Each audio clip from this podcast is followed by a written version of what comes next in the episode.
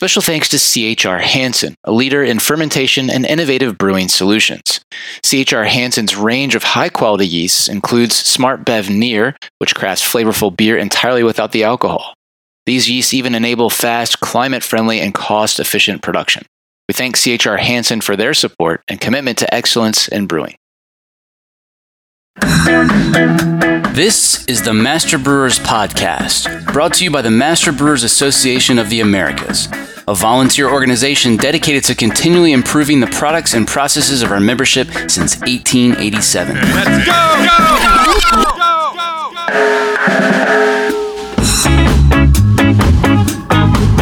Master Brewers brings you interviews with the industry's best and brightest in brewing science, technology, and operations.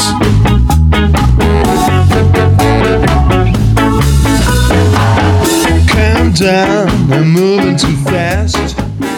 This episode was made possible by the following sponsors. Discover more ways to enhance flavor and maximize beer yields with Salvo. Now available in varieties like Sultana, Trident, Lotus, Calypso, Cascade, and many more. Discover how Salvo can help boost your brew at hopsteiner.com. Berkeley Yeast, creators of diacetyl free yeast strains. Diacetyl free strains are bioengineered to produce the ALDC enzyme inside the yeast cell to keep diacetyl low during fermentation and after packaging. Diacetyl free strains create the cleanest flavor profile possible, which makes them the yeast of choice for the most exacting brewer.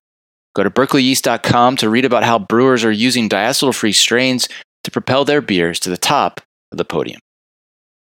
Grist Analytics captures and trends data across the brewery so you can see issues as they are happening, not several batches later.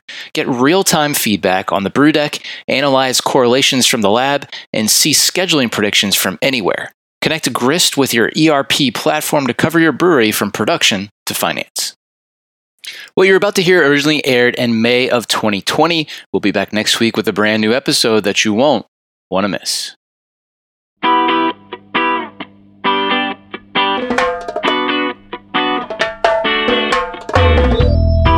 You never know how well your rinser is working until you actually test it. This water is going to end up as a part of your finished product. It's common to to every once in a while find some type of component off of the uh, the filler itself. So screws, maybe a little piece of wood from a, a pallet or a cover sheet.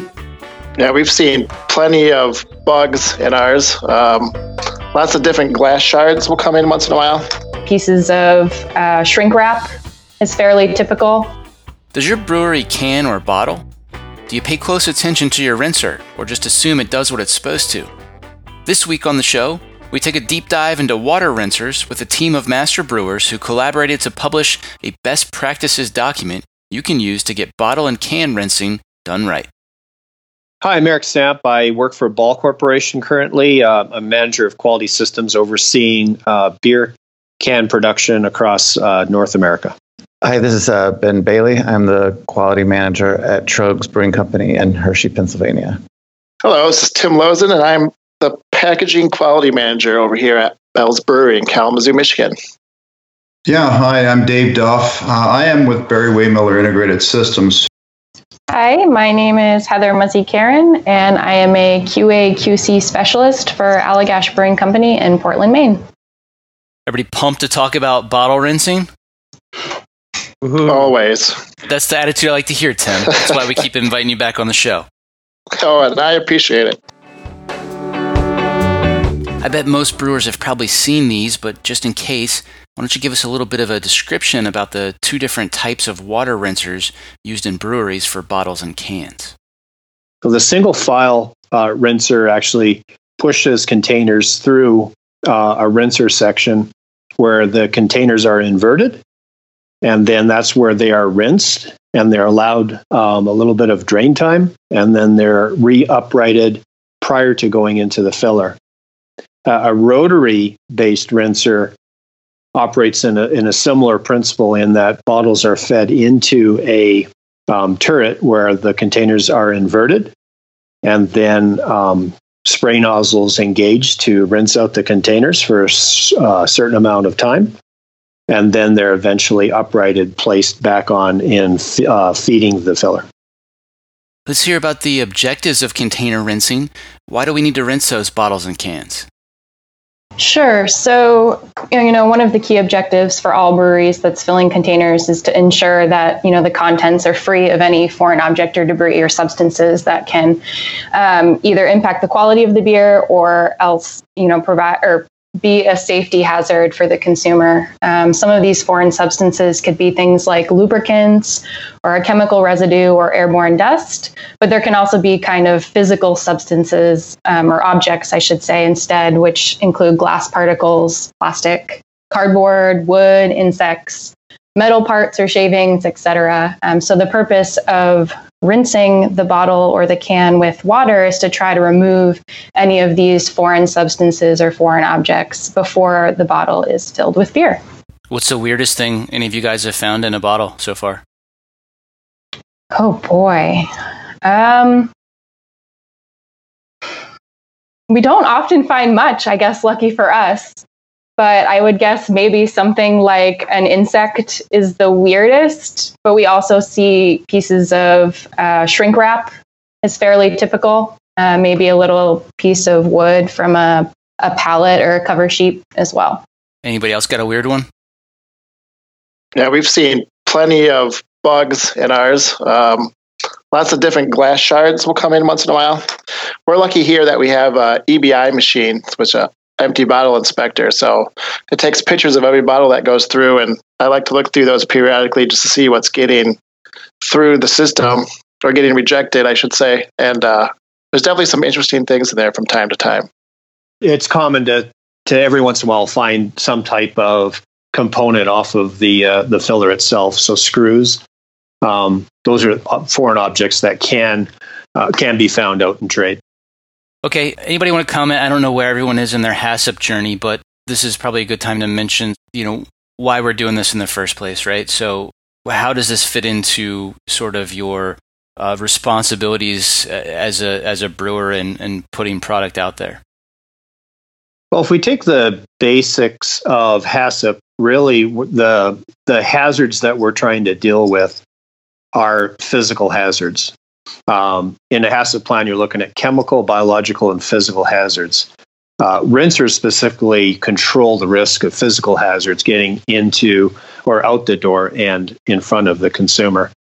And so um, that was really the impetus of this document was trying to develop around good practices for HACCP plans, uh, what you need to have in place for um, ensuring that your HACCP plan covers um, the right critical control points uh, for rinsers to operate properly.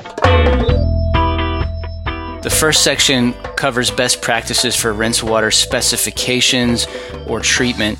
Let's hit some of those highlights. First and foremost, one thing to remember when you're looking at water rinsing is that this water is going to end up as a part of your finished product. It does not drain completely. You you obviously want to reduce the amount left in the container to a minimum. So somewhere in the range of one milliliter, but there's still one milliliter of liquid that's going to be in your beer and your finished beer. So you want to make sure that that is of potable quality and that it's in no way going to taint uh, your beer either. So using high range of sanitizer in the water or something like that would possibly give you an off flavor in your uh, finished package. How common is it been to see sanitizer introduced to, to rinse water here? I, I know some people take the approach of just using regular chlorinated city water, but other folks are adding sanitizers. Talk, talk a little bit about your experience with that. Um, I can't really say much to how common it is, but I know people do it. Actually, we still do it at Troegs as well. We use a low rate uh, peracetic, but we do not want we're not trying to sanitize the container with the sanitizer. We're trying to make sure that the water is sanitized. What I really want people to understand, I guess, is that uh, the contact time on container rinsing is not long enough for you to sanitize it. So you need, so for like a regular no rinse concentration of peracetic, like one or two minutes at least to do any sort of real sanitizing. So unless you're running your bottle line so that one bottle per minute comes into the filler, then it's impossible for you to be able to actually sanitize the bottle. So it, anybody that's doing it for that reason should understand that that's not really happening anyway. You don't have the contact time necessary. Makes sense.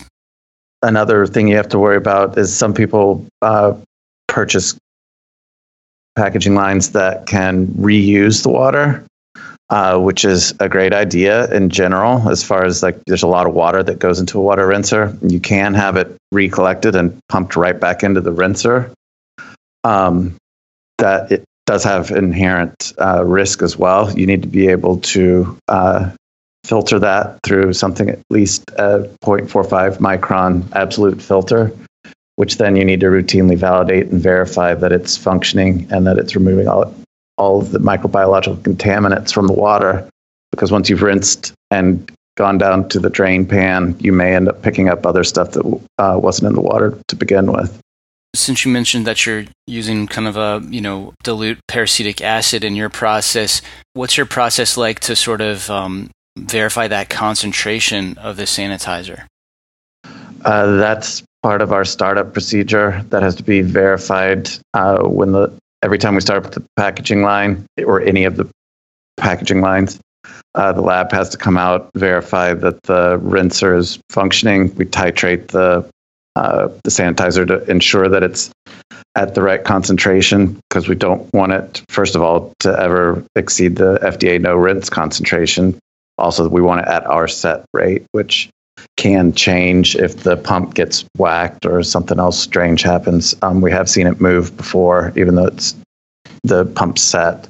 We just adjust it and make sure that everything's correct you know, we just talked about how the bottle is never fully empty. Um, is there anybody using deaerated water in this process? We don't. Yeah, we don't either.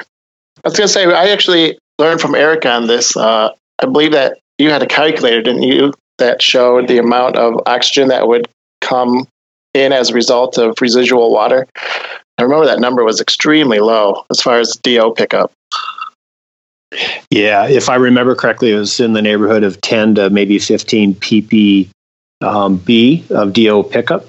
Um, if you had uh, close to maybe a mill or a mill and a half of water inside the container. Okay, that's not so bad. Just wanted to kind of share some experience that we had um, at Allagash using a combination of filters as well as a UV light system to treat our water. We don't add any type of sanitizer to our water. We were just relying on um, a coarse filter followed by a slightly smaller filter followed by a UV light system. And we actually found through our kind of weekly testing, which was helping to kind of you know give us evidence how quickly we needed to change those filters and kind of CIP the the whole pipework system. And we found that the filters were really susceptible to harboring microorganisms. And sometimes when we tested water pre-filter and water post-filter we actually found more stuff living in the post-filter samples. So just kind of some food for thought that you know, although we expect the filters to remove that kind of stuff, they can also sometimes do more harm than good. And that's why it's really important to do that weekly micro testing on your water supply post treatment to make sure that it's actually having the impact that you want it to. What does anybody do to make sure that that residual rinse water isn't too great of a volume? We do it by weight over here at Bell's. So we'll mark a bottle, weigh it, send it through, collect it before it goes into the filler, and then reweigh it. And just do the math on that. First of all, you need to make sure it's running at full speed. But uh, the other thing is that those bottles need to be dried on the outside. So if you have a single file rinser, like the outside of the bottle gets wet or can, uh, that stuff needs to be dried off, or else you'll count the weight of that water along with what's actually stuck to the inside. Good point. Just one thing, John, maybe on on on the, the, the amount of water left over in a container.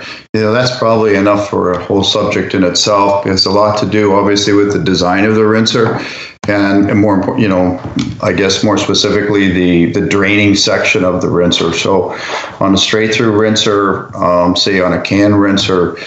Um, we're, we're spraying water into the can when it's inverted, and then we've got a turn it around so that when we discharge from the rinser, it's upside right on its conveyor. Just even the, the way we turn that can around through the twist will will will have an effect on how much water all those little those last little droplets actually get out of the you know get out of get removed from the container versus get trapped on the lip of the can say uh, same on a rotary rinser it, you know it's probably on a rotary rinser more a matter of time how much time that, that container actually has for those last little drips to fall out so it's a has a lot to do with design in terms of um, you know how how well if you want to do i guess in terms of performance your your rinser will function in terms of having the least amount of residual water left in the container. All right. Well, let's um, let's keep talking about design because uh, there's some other stuff that's important there. Tim, you want to take that? Yeah, absolutely. Um, so here at Bell's, we have we have cans and bottles, and so we have the twist rinser that we use on our cans that we actually made ourselves, and then we have uh, two rotaries. We have a smaller pilot plant and then a larger bottling line. Those are both rotary uh, rotary rinsers. But in the in the paper here, we call out uh, nozzle type and design, so material specifically. So um, we consider to be relatively important. So we want something that is going to work well, be durable, and absolutely needs to be cleanable as well. So we recommend something like stainless or PTFE plastic um, on your those are usually going to be for the jet style on the rotary rinser, on something on a can line and a twist rinser, something like nickel plated brass or stainless would work very well. Um, on design, essentially, there's going to be a lot of different nozzle designs out there uh, that are going to vary within and between manufacturers. So, you know, it's hard to cover all the possibilities there. But essentially, what we're looking for is we just need the water to hit the bottom of the container as it's inverted, and then cascade down the walls, and then also be able to drain. So you don't want something that's forcing too much water in there and then holding the water inside the container. So that's why some a narrow jet style nozzle seems to work pretty well on bottles. So you can direct a stream of water up to the top cascades down through the walls, flushed everything out, and then can also drain as the water is going in. And then uh, we have that hang time essentially. So when the bottle's inverted, to allow extra water to drain out as well after it gets rinsed. Um, we talk about supply water pressure and flow meters. Uh, this section I really liked because we call out specifically keeping track of both pressure and flow. I think there's a lot of rinser designs out there that might do one or the other. And that can get you into some trouble because you could have, like, uh, if you're just measuring pressure, for example, you could have a high pressure, low flow example. So you could have a deadheaded pump, let's say. So your pressure looks great, but your nozzles aren't actually working. And your pump is essentially deadheaded. Or you could have the opposite situation where you have really high flow if you're just measuring flow and low pressure. And then maybe your nozzles are broken. So these jet nozzles that we're talking about might be broken off and they're allowing a lot more water to go by. So you have a, a, reduced pressure, but you have a lot of flow going on. So I think it's a good idea that we keep track of both those things. Um, also, if you have too much water, it could cause drainage problems again, or you're you might be uh, leaving behind a lot more water inside the containers that make it into the filler. So we also talk about implementing supply shutoff valves, and uh, we think it's a great idea if, you could also vary the amount of flow with these valves. So something like a simple ball valve would work pretty well in this situation.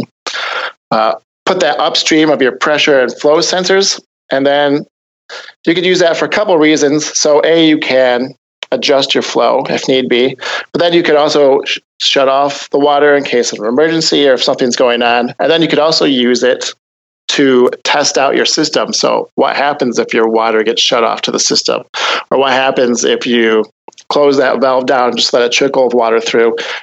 You could test to see if your rinser shuts off automatically or uh, if it just keeps going or if it throws some sort of alarm.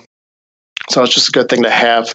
Also, we recommend that we don't have any other connections or any other valves downstream of your flow meters or pressure gauges. So that way they're measuring the actual amount of water and the pressure of the water that's making it to the rinser and into the containers themselves. So it doesn't give you a false reading. As far as design goes, we also talk about shielding. So pretty important as you know, we I think it's a good idea to have shielding leading into the rinser because a lot of people think, you know, I'm going to rinse it out so if something falls in, it's no big deal. But there's no reason to make extra work for your rinsers, I would think. So uh, I think it's a great idea to have shielding going into the rinser, but then we also call out shielding after the rinser into the filler. So your rinser just did all this work making sure your containers are clean. I don't think there's any reason to mess that up right before we go into filling. I think that's something that is overlooked in a lot of the different types of rinsers I've seen. Yeah, because sometimes that's a pretty long distance, right? Yeah, it certainly can be. Um, on our can line, it's a pretty decent distance, just the way that the layout worked out. On the bottle filler, it's all part of one machine essentially, but there's still a little bit of distance there. Anything can happen, especially if you have burst bottles occurring uh, on your filler. You know, you need to protect against that. That could be a, a big consumer hazard, obviously.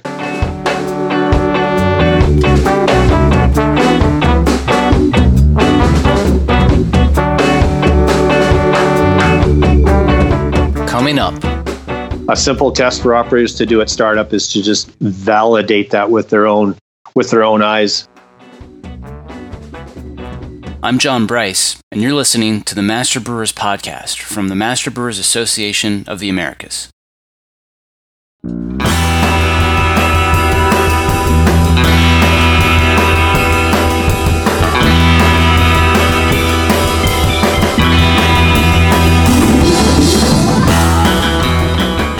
There's really only one thing that keeps this podcast going, and that's when listeners like you take the time to thank our sponsors. The next time you talk to a rep from one of these companies, be sure to thank them for their generous support. Brewers, if you want your cans to stand out on the shelf, CanCraft is ready to be your digital printing partner. Fast, flexible, and fully custom, CanCraft digital printing promises eye catching appeal, seam free aluminum surfaces, and low minimum orders to fit your business needs. Whatever your budget and whatever your goals, contact CanCraft for crisp images, clear copy, and 100% recyclable materials. Learn more at cancraftsolutions.com. Get to know Proximity Malt. We malt superior, European style, low protein varieties grown close to home in Delaware and Colorado. Domestically grown, precisely malted to style. With our team of seasoned experts and two brand new malt houses, try what's really new in malt. Check us out at www.proximitymalt.com. Positively impact your process, product, and profitability with actionable insights from BrewIQ, the industry leading real time fermentation monitoring solution. Visit www.precisionfermentation.com backslash MBAA to start saving time and money today. BSI, your brewing partner since 1996, is your destination for top quality liquid yeast cultures, lab services, and brewing products. BSI customizes your yeast orders for the perfect healthy pitch rate from a collection of over 300 strains. Most strains ship within seven days, but now try BSI's Express yeast with industry favorite strains shipped the next business day. As of 2023, BSI is proud to be a 100% employee owned business. Professional brewers can call for a free same day consultation or visit brewingscience.com to access over 50 years of brewing expertise. Are you sure you're getting the best deal? Visit the Lupulin Exchange, where you can find every hop variety, every brand, and every vendor. Compare prices, reviews, shipping speeds, reliability, and more. Over a million pounds shipping direct from every hop merchant and grower in the U.S. The Lupulin Exchange, one stop, all the hops. And here's what's coming up on the Master Brewers calendar. District Northern Illinois meets February 15th at Moore Brewing in Bartlett. District St. Paul Minneapolis meets at Surly February 15th. The Master Brewers Brewery Packaging Technology course begins February 22nd. District Great Plains has their annual meeting February 23rd and 24th at Mark One Electric Company in Kansas City. District Southern California meets at Anheuser-Busch February 24th. District Northern California meets February 25th at Moonlight Brewing in Santa Rosa. District St. Louis meets at Top Golf in Chesterfield February 26th. District New York's Shop Talk is March 4th at Wild East Brewing in Brooklyn. District Texas meets virtually March 21st. District St. Louis's March Shop Talk will be at Blue Jay Brewing March 21st. District Philly meets March 22nd at Workhorse Brewing in King of Prussia. District Montreal meets March 27th, and nobody wants me to try to pronounce where they're meeting. The District St. Louis Spring Quarterly meeting is April 8th. It's time to save the date for the 2024 World Brewing Congress. That's August 17th through the 20th in Minneapolis. Check out the full calendar of events at mbaa.com for more details or to find a district meeting near you.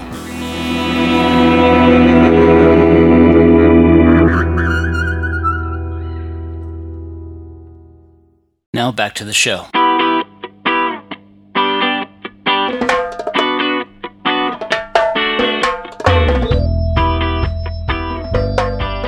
Table three focuses on product safety. I'd wager this is an area where small breweries are most frequently dropping the ball. What's critical here?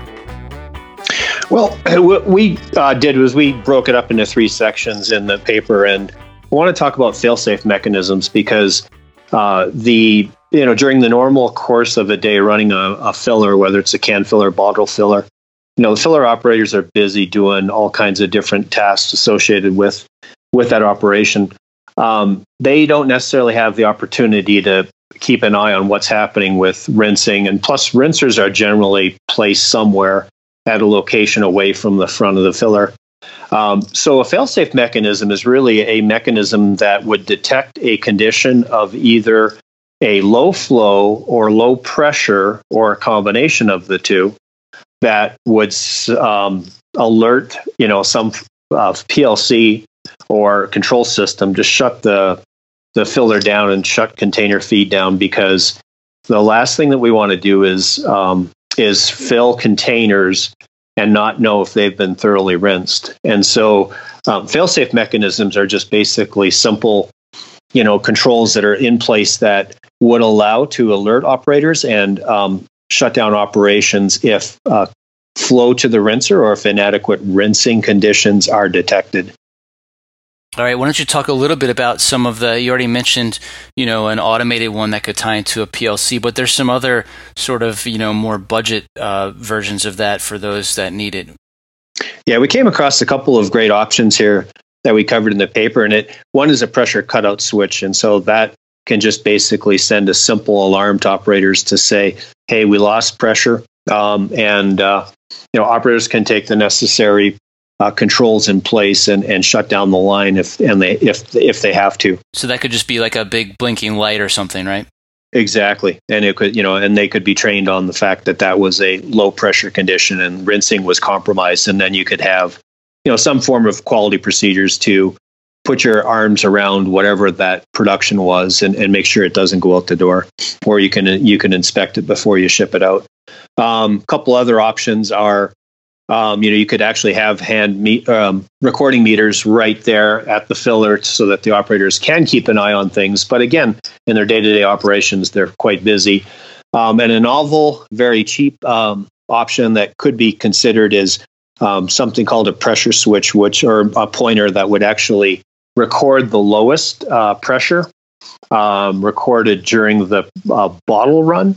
So you could make sure that at least during the entire run, you met the minimum specification for pressure uh, for your rinser to work properly.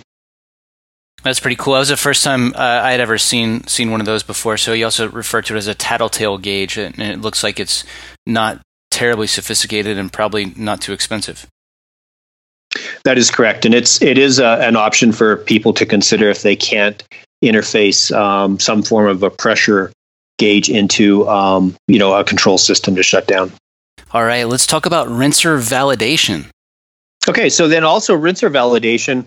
Uh, what you want to do is you want to understand okay, if I do have uh, the possibility of inclusions or foreign objects uh, in containers, will my rinser effectively remove um, the, um, the, the potential hazards? And so you want to um, actually come up with procedures to test that. We touch upon you know what can be um, used in terms of a seed test where pieces of glass, wood, plastic, insect, string, cardboard, um, whatever you think could be potential physical hazards within your brewery, could be used to put into containers and see, run them through the rinser and make sure that they are completely devoid of any of these seeded uh, materials during your testing.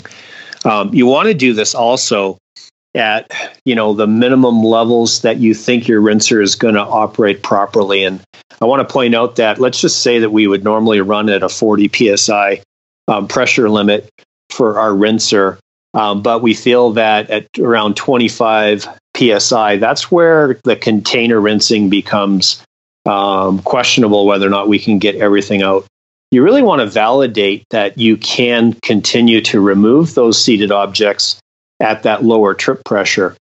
If you perform um, those seed tests at the lower trip pressure, and let's just use 25 psi as an example, and you have your control system set to trip at uh, at 25 psi, then you know that you've got a, lot of confidence that you've actually thoroughly rinsed containers. And in the event that you all of a sudden have a loss of flow or pressure uh, to your rinsers, that you're going to be able to capture um, that and not allow the bottle filler to continue to run uh, and fill containers um, and not knowingly uh, that we um, you know that you fill containers that haven't been properly rinsed Maybe just a quick comment on validation as a supplier. You know, we see brewers with um, a number of, of different um, tests and methods, and, and, some are pretty interesting, especially on higher speed lines. One of those tests is they call it a mouse test, and um, we you know we have the little cloth mouse, a little cloth mouse that's uh, uh, that uh, has to be purchased from a certain location, and you have to have, be able to have, I think it's like 50 consecutive cloth mice drop out of cans, and you know it could be at upwards of a couple thousand cans a minute, or at least uh, per lane, a thousand cans per minute in each lane. So some we see some very interesting validation um, tests that that need to be um, you know they need to be confirmed before a rinser can be put into operation. Historically, we've done some challenge testing with plastic flies uh, that you could purchase. So um, that is an option that is uh, the actual you know the same size and uh, shape of a housefly. I thought maybe it would be worthwhile to just at least mention at some point, you know, the way the FDA defines uh, you know, physical object adulterating a product and kind of the size range that applies, the 7 to 25 millimeter range, just so that when you're thinking about doing your validation and your challenge and seed challenge studies, to be really realistic about the types of objects that you're using. Um, we oftentimes find that it's a lot harder to remove the small stuff than the big stuff. So sometimes you can get caught up with kind of these you know big wood chips or big balls of of saran wrap but really try to be really thoughtful about what you choose and that it fits into that range. All right eric tell us about verification. What does that mean? Okay so verification procedures are the day-to-day quality checks that you could have your operators um, perform to make sure that everything is working properly. Um, one of the things that should be checked at the beginning of each shift is making sure that the rinser nozzles are actually working properly um, under the proper conditions of whether it's pressure or flow or both um, that you're using to, to control your system. So you want to make sure that all the nozzles are are um, they're not you know completely fanned out. They're they're directed properly into the center of the container um, and that they're um, that you know that they're not plugged or maybe even the you know the nozzle head has fallen off and you're just getting a stream of water. So a simple test for operators to do at startup is to just validate that with their own with their own eyes. Um, it's important on rotary rinsers uh, that you know they look at every valve or every station on a rotary rinser. So if you have 30 or 60 um, stations that you actually make sure that each one of those stations turn on and um, or, or uh, shoot water up inside the container to make sure that they are functioning properly. Um, there's a couple of other, you know, checks for verification procedures that um, you would want from your from quality department. Um, obviously, checking for you know microorganisms and making sure if you're using a sanitizer, making sure that those are uh, at the proper levels. Um, you're also making sure if you do have fail-safe mechanisms um, that um, allow the filler to shut down and stop container movement when you lose pressure, that you actually have the operator challenge those and make sure that those are working properly because that's your last defense if you do lose um, some form of, of your water supply. Um, that really, you know, our aim was to reinforce the need that this has to be a, a CCP and a brewery's uh, program. Um, and then some other good practices, just r- roughly around, you know, after um, after the rinser, making sure that post rinser shielding is in place, that things are not uprighted or pushed up, um, and making sure that um, you know that there aren't any potential um, other foreign objects after rinsing that could be inside the filler room, such as glass shards um, up on top of, let's say, covers that could potentially fall into containers. All right, Dave, let's hear about foreign liquid detection systems. What foreign liquid detection is all about is protecting against just that. Foreign liquids that have somehow managed to find their way into containers, you know, from from the time that container leaves uh, the the manufacturing's the manufacturer's uh, warehouse or, or manufacturing manufacturer's site to the time that it ends up at the brewery and actually physically, you know, placed on the line and depalletized, and, and those cans or, or bottles are run through production line. So there's a there's a whole host of, of ways that different types of liquids, oils, or, or rainwater, or you name it, can get um, can find their way into a container. Um, so what this technology does is if if that liquid um, if that liquid is is in the container when the container is inverted, and this particular application that's in our our report is mainly for for a straight through can rinser type of operation, not not a rotary, but for cans. And there's there's different ways of detecting this. This is just one of an example of that. But uh, the foreign liquid um, will drain out of the container and it and it falls into a trough and it helps to complete a connection, electrical connection, and immediately the the rinser is shut down. So the quicker we can do that, the better the, the goal is to shut the rinser down and stop the can flow before that particular can actually gets through the rinser so it's retrievable. So you can see in the picture that the liquid will fall onto a trough and then in, in, in certain designs we have the ability to actually collect that liquid. In the picture we show in our report, there's little graduated cylinders that eventually will collect the liquid. So liquid can be then sampled, analyzed, um, and and that information is is very helpful in trying to trace back and find out where did that liquid come from? How did it get into the container? How did it get you know from the manufacturer to the to the brewer and answer a lot of those questions so that you know hopefully things can be put in place to to not have that situation reoccur. So it's a really interesting technology and um, works very well. Obviously it has to be tested and stressed and validated, just like any of the other systems under Rinser. But you know, it's it's it's a it's a nice piece of technology to help protect brewers. Okay, Eric, you probably want to talk about operations and SOPs, don't you? Okay, I, I just want to reiterate. Um, you know, I've I've had the opportunity in a previous career to audit um, can and bottle lines and come across some interesting situations where uh, let's say that there is a line start or stop condition.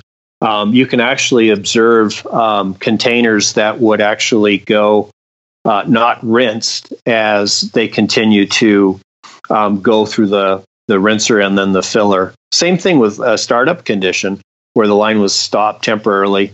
Um, it's it is sometimes common to find rinsers where the nozzles don't start before container movement um, commences. So I think it's important that you know that those are tested out, especially at commissioning a new line and doing any work on control systems. That you know that people know that you know these are opportunities for containers that wouldn't get completely rinsed um, due to start stop conditions. Uh, it's uh, very important, especially with rotary rinsers, where um, let's say that there is a, um, a detection of a low pressure uh, situation on the water supply that um, you can't shut down a rotary rinser immediately. So typically, what happens is there's some form of a, contain- uh, a gate that'll stop container movement into the rotary rinser. Um, but if those last few containers are not properly rinsed, you better have the right procedures in place to actually discard those containers somehow. Uh, I've seen some interesting um, practices where uh, the control system would actually purposely underfill containers so that uh, fill level detection devices post filler would be able to reject those containers. So that's that's an option to consider. Um, so it's it's important that I think people are aware that during startups and and uh, line stop conditions that there are opportunities for containers to not get properly rinsed, and these could be at risk of uh, having foreign objects prior to filling. You know, one of the things that we had discussed in the paper, it was interesting because I think everybody had shared uh, the same concept or the same uh, situations that occur in breweries is sometimes uh, there's a big water hog in the, you know, within your brewery that pulls a lot of water away from uh, the rest of the operations. And if you have situations where, you know, you might be doing something with a, a CIP or something and you pull a lot, rob a lot of the water and pressure from that, um, you could end up inadvertently compromising the the container rinsing because you wouldn't have enough supply pressure, you know, for your rinsers to operate. So you should be cognizant of that, and just making sure that um, you're not going to run into um, you know a uh, a low flow or a low pressure condition. Um, I'll tell bottle- you even worse one I had um, back uh, many years ago when I was about to start my first day on the job at Old Dominion Brewing Company they called me to say they wanted to delay my first day and i was a little nervous. I was like what's going on here? Did they change their mind? And i was supposed to be doing some work uh, in packaging that day. And it turns out they had uh, been doing a, a, water flush on the on the filler and at the same time someone in the brew house was doing a big uh, water flush of some kind. And basically the the pumps on the um, on the bottling line uh, pulled that water, you know, all the way back from the brew house, and so they basically uh, filled up their filler bowl full of, you know, hops and all kinds of crud that came out of the uh, uh, the brew house um, from that rinse. Um, so they ended up having to shut the line down and, and, rebuild the whole filler. So it's you know it's it's it's not even just obviously a, the solution there was a backflow preventer, but you know uh, the water hog issue can be dangerous just beyond not having enough pressure. And that sounds like an absolute mess. Yeah, you know, and it's funny too because I, I, told him in hindsight, I really wish you guys would have let me come in that day because I probably would have learned a lot rebuilding that filler. oh yeah, those are always the best learning experiences for sure.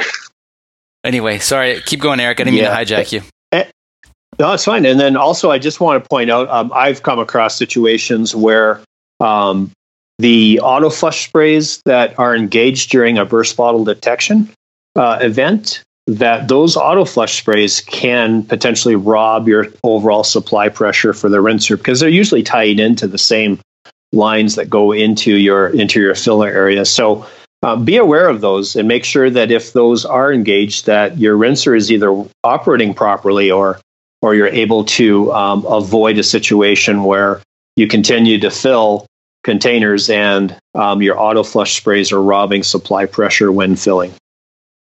One thing that we saw from a water quality issue at the Ritzer before was when they were flushing hydrants in the area, and we ended up getting that brown, rusty water back through the brewery, and uh, that's where we caught it was at the filler rinser. I just wanted to mention one thing I thought was really cool and uh, fairly practical in this is installing. I don't think we talked about it, but installing drains like catch screens for the the rinser water. And then you could use whatever material you find in there. So it's a good idea to audit it on a regular basis. And then whatever you find in there, use that for your challenge samples because you obviously know that those types of materials are somehow making it into or around your containers. So I thought that was a really cool practical thing that was called out in this paper. Um, I'm just going to touch a little bit on draining properties, but uh, especially with can rinsers, is just making sure that you have at least a three quarter inch clearance uh, to make sure, because you usually have a, a, can rail that, that that the can is resting on, and you just want to make sure that you're not ending up with you've got an ample um, area to allow foreign objects to to drain out instead of being trapped in uh, in the can and then it eventually gets uprighted. So that's that's a critical call out that I think people have to be aware of. All right. What points do you want to get across to brewers in regard to in regards to cleaning rinsers? Well, if your rinser's dirty, it's probably not going to be doing a good job of rinsing your bottles because you can blow all that mold or other biofilm that you've got growing on your rinser into the bottle just through the rush of air along with the water into the container. I think that's the main thing to take away. As far as how you clean it, like you need to be looking at it on a regular basis. Um, you probably have to remove plexiglass shields to get behind them to be able to clean it properly. If you're doing any uh, rinse water reclaiming, those vessels need to be drained and cleaned uh, to ensure that they aren't starting to fester and grow stuff in there either. An odd one that we came up with once we have a bottle filler for corking cage that isn't used particularly often. Um, and we had some micro issues on that that we could not nail down. And we finally turned out it was in the, the rinser pipework itself because the filler wasn't designed for the water to drain out uh, when it's not being used. So even though we used some low amounts of peracetic in the water, it just sat in there and began to mold inside the, the rinser pipework itself. So we had to actually run cleaning chemical through the rinser, like as if we were trying to clean bottles with caustic just to get the mold out of the rinser nozzles themselves. And then now we keep that drained so that it doesn't start to grow in there. Anybody else got anything they want to talk about in regards to cleaning? If you have a good routine monitoring program for your water quality, things like, you know, at startup, maybe maybe doing some ATP swabs on the rinse water on a daily basis.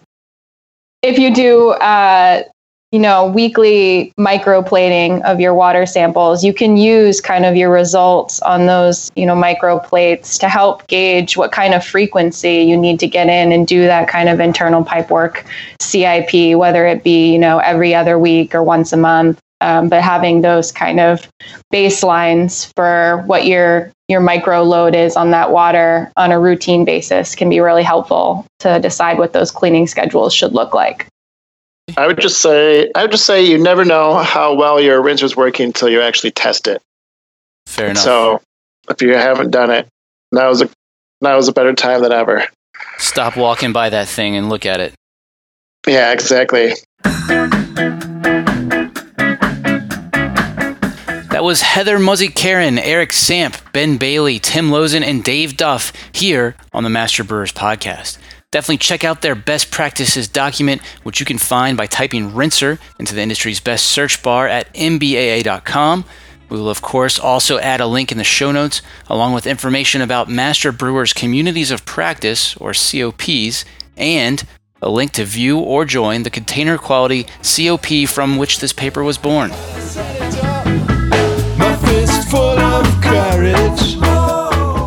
Are you enjoying the Master Brewers podcast? Let me tell you about a simple way you can help us keep making more. Take a minute to thank our sponsors. There's no way we could produce this show without generous support from sponsors like Hopsteiner, Proximity Malt, BSG, Precision Fermentation, and the Lupulin Exchange.